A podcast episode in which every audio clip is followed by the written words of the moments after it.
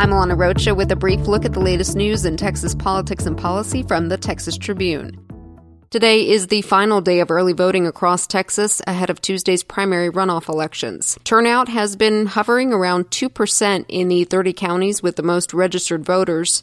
In Travis County, the county clerk, Dana DeBeauvoir, sent out an email blast early in the week asking voters simply, Where are you?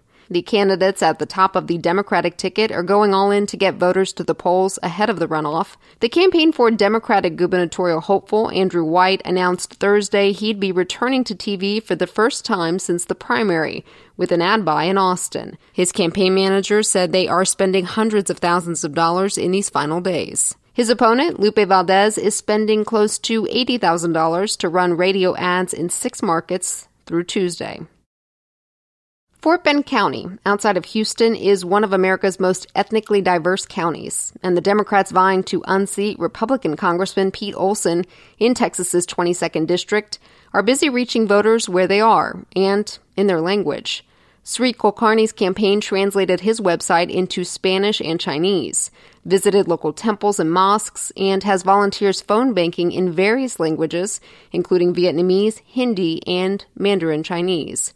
His opponent, Leticia Plummer, said while she's running an English only campaign, as an African American woman of Indian and Arab descent, she's helping to energize communities who don't typically vote. Stay tuned to TexasTribune.org throughout the weekend for developments in the dozens of races up for grabs.